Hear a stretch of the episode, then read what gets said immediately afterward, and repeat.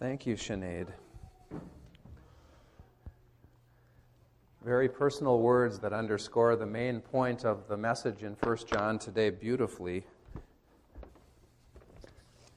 as well as the gospel itself. This is about the God who shows up in human lives, in human bodies, with emotions and memories and tears and joys. That is the God of which we speak. Let's pray. Gracious God, may the words of my mouth and the meditations of our hearts be acceptable to you, our rock and our Redeemer. Amen.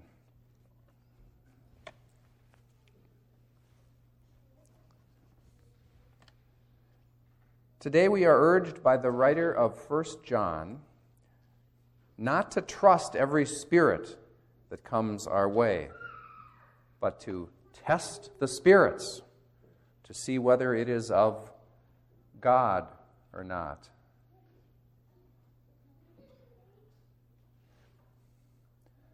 Do you feel equipped to test the spirits? To see whether something is of God or not? This basically means discerning what is the will of God and what is not. Now, I don't know about you, but anytime you know, someone claims to understand what, what God wants, the skeptic in me rises from the chair. Particularly when God's will seems to include some incredible windfall for the one professing it. You know, like when God's will includes a Lear jet for the preacher who's trying to raise money. The truth is, our post Christian world for the last 50 years has become increasingly skeptical of the whole idea that God talks to people and has plans for anyone's life. This is usually because compromised people along the way have used God to justify their own designs on things, right? Well, God told me to do it. Manifest destiny. You know that one. The doctrine that God wanted European Christians to take the land away from Native Americans is a perfect such example. Gee, God's will can be pretty convenient for us, can't it? and yet, First John insists there are false spirits, and we must listen for the true spirit, the voice of God. And I, I, and I have to say that our, our gospel text about the commandment to love, the existence of love, the reality of love, provides us no better way to test whether a spirit is true, whether it is of God's spirit, when love is present. But again, what makes us think we can listen to the actual voice of God or sense the presence of God? And even if we can, how can we tell which spirit is which? Do you ever wonder about that? How do I know the will of God? And how, how do I know when God shows up? I think we're generally pretty humble about that sort of thing. Well, how can we listen? How can we know which spirit? The answer to both questions is the same because it is John's point. We can listen to God because God became a human being in Jesus. And God became a human being in Jesus because of love. God became a human being in Jesus so that Jesus so that God could have a relationship with us, so that God could communicate with us in terms we could understand as one of us shouldn't we then expect that God is talking to us? That God is present with us? If, bo- if God bothered to become a human being, right? And how can we tell who is speaking, God or some other spirit? Well, it's the same answer. We can tell who is speaking because God became a human being in Jesus. The Spirit who affirms Jesus of Nazareth is the real one. Why? Think about this.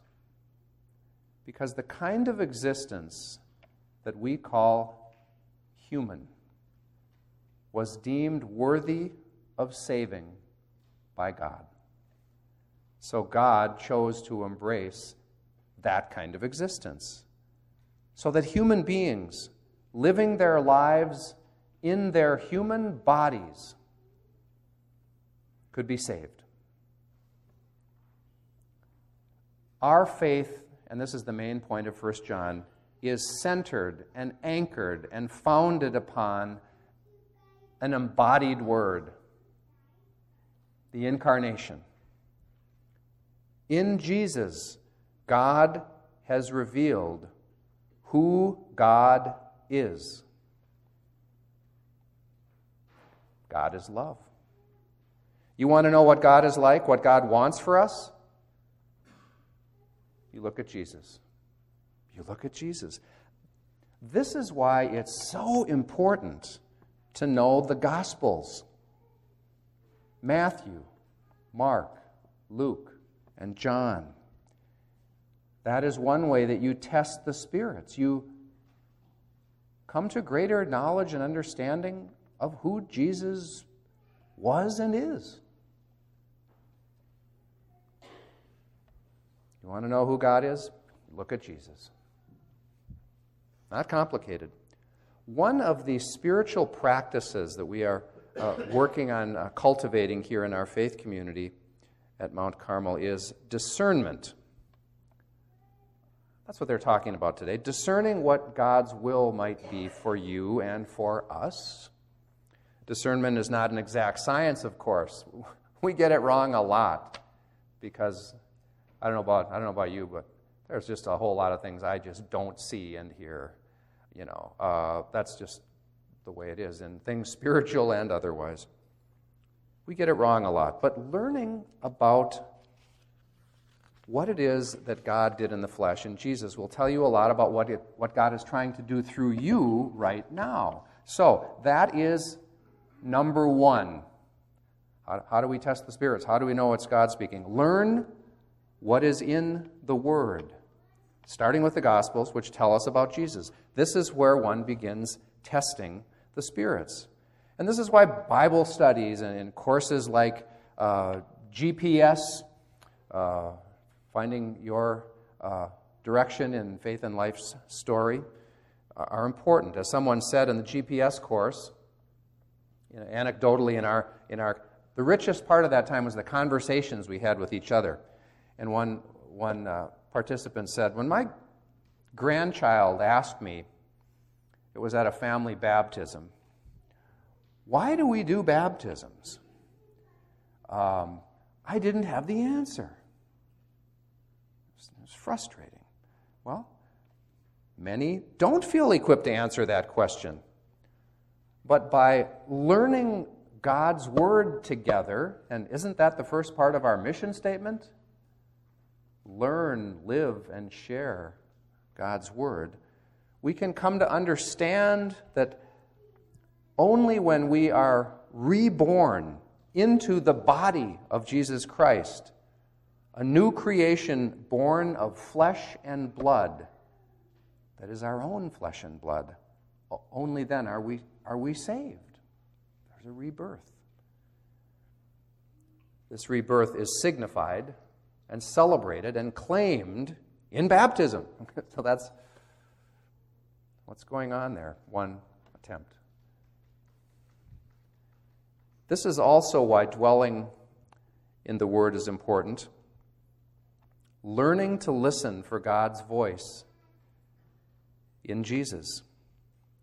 Jesus, we are reminded, is the living word, not just pages printed on a, you know, in a book. We can hear God's living word speak in the very pages of the Bible. So, first of all, it is important to learn about Jesus, who Jesus is, how Jesus speaks. And one of the delights of dwelling in the Word together, and I, I know some of you have had this experience, is that often we hear God speaking through what someone else heard when we listen to them and allow them to speak and share what they heard. And I know many times I've, I've kind of uh, said to myself, oh, I, I, didn't, I didn't hear that. I didn't think of that. That's pretty cool. Which brings me to my second point. As we try to understand what it means for us in our lives right now, we listen to God's word in each other, and we see God's word in each other. Christ, you see, lives in us now. We've been baptized into the body of Christ. This is why it is said that the church of the 21st century, century will be born out of conversation.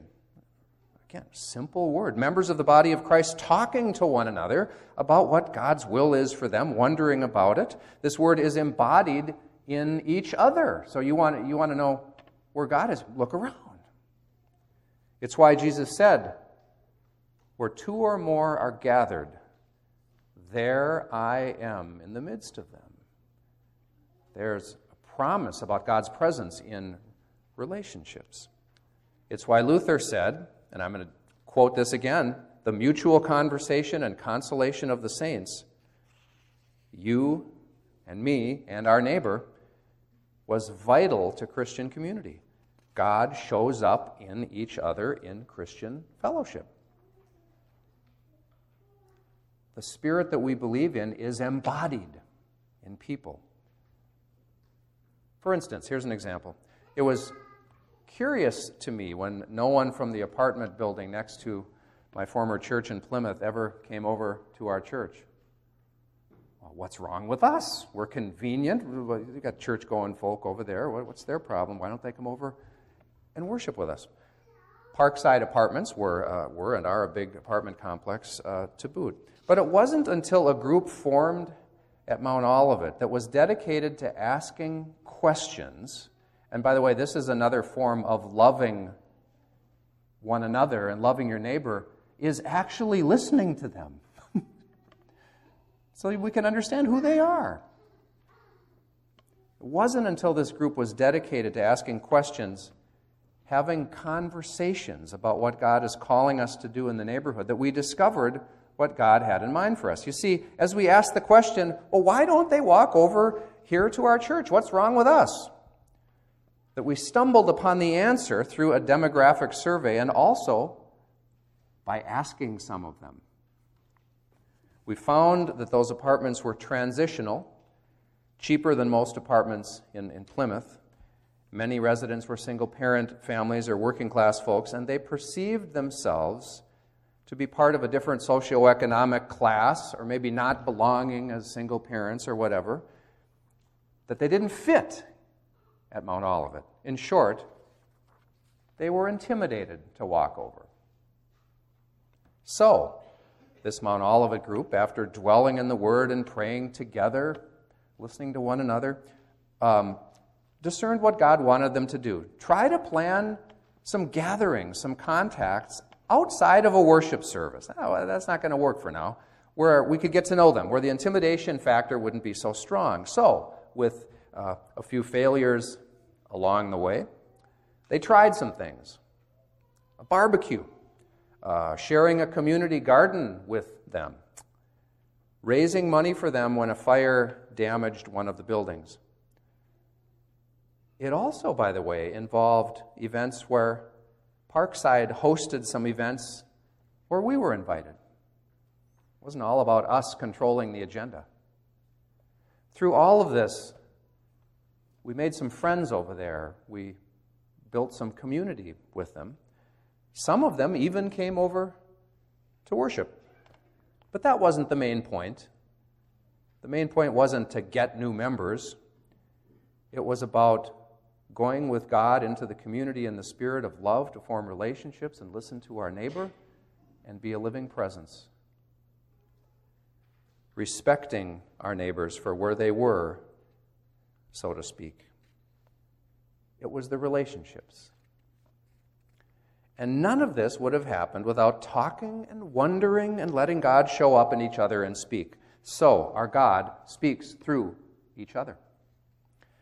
Now, I was just talking uh, uh, ahead of time with, uh, with Barb, and, uh, and I think we, we agreed that you know, some of this stuff is kind of, is kind of new, that's you know, wondering and discerning and dwelling and uh, reimagining. And uh, not everybody knows how to do that, right? And so we, we, that, that, that requires practice and some guidance. And this is precisely what we will do in the months ahead as we kind of get after this and gather and wonder and imagine. Um, learning new dance steps, as it were. Third, we discern what God is up to by listening to our neighbors. That was part of the previous point. To the world. Why so? Because, again, this is in the pages of the Bible, God made it clear that in Jesus, in his body, God was identifying with the poor, the marginalized, all who are broken. That's kind of all of us again. You know where those people are. Do you? Well, they're all around us. I just had coffee with the former bishop of the ELCA, who happens to be married uh, to my cousin, so I had an in, you know, for coffee. Uh, Mark told me about being a bishop in, in St. Paul in the 90s and asking all of his committees at the synod level to suspend their normal agendas for one year. Whoa! Is he nuts thinking that he could? Well, they did it. And to embark on a listening campaign. So they had questions to ask of one another and of their neighbors about who they were, what mattered to them, what were their struggles in life, how might the church be helpful partners. Through all of this, the St. Paul Synod in the 1990s di- discerned a vision that came out of these conversations with their neighbors. Pretty cool, huh? All three of these ways of listening to God's voice have one thing in common we are embodied and listening to God's voice that is embodied in Jesus, in each other, and in our neighbors. So says 1 John. Fourth and final point. It's supposed to be a three point sermon, right? So I got four. What are you going to do? I've got to change things up. Fourth and finally, we listen to God's voice that is intertwined and enmeshed in our own bodies, in our own stories. In the spring, 22 of you took part in the GPS course that was offered here. And the whole point of that course was learning to listen together to what God's direction is for our lives. And part of that discovery was that the gifts that we have been given in our human existence are clues conversation starters between God and each of us about what God is up to in our lives. We learned that this God speaks to us and, it, and is at work in our life stories, including the down points and the low points as well as the up. That God speaks to us in and through the places where we live our lives 24 7, the passions that course through our veins, our bodies, the abilities that come naturally to our bodies, brains, and temperaments. The point is, God shows up in you. In closing, when people around us say, speaking of spirits and spiritual things, well, I'm a spiritual person. Or they might say, you know, all religions, all roads lead to God. And then we assume that this is God talking. Well, John would caution us here. This is the reason why. What we confess on Sunday mornings in the Apostles' Creed and other confessions have nothing to do with finding roads to God. The premise is false that we find roads to God. What we believe is that God found a road to us and it ended in the body and blood of Jesus. the Spirit that comes from God that we believe in showed up in the life, death, and resurrection of Jesus Christ. It is embodied in Jesus and now in us.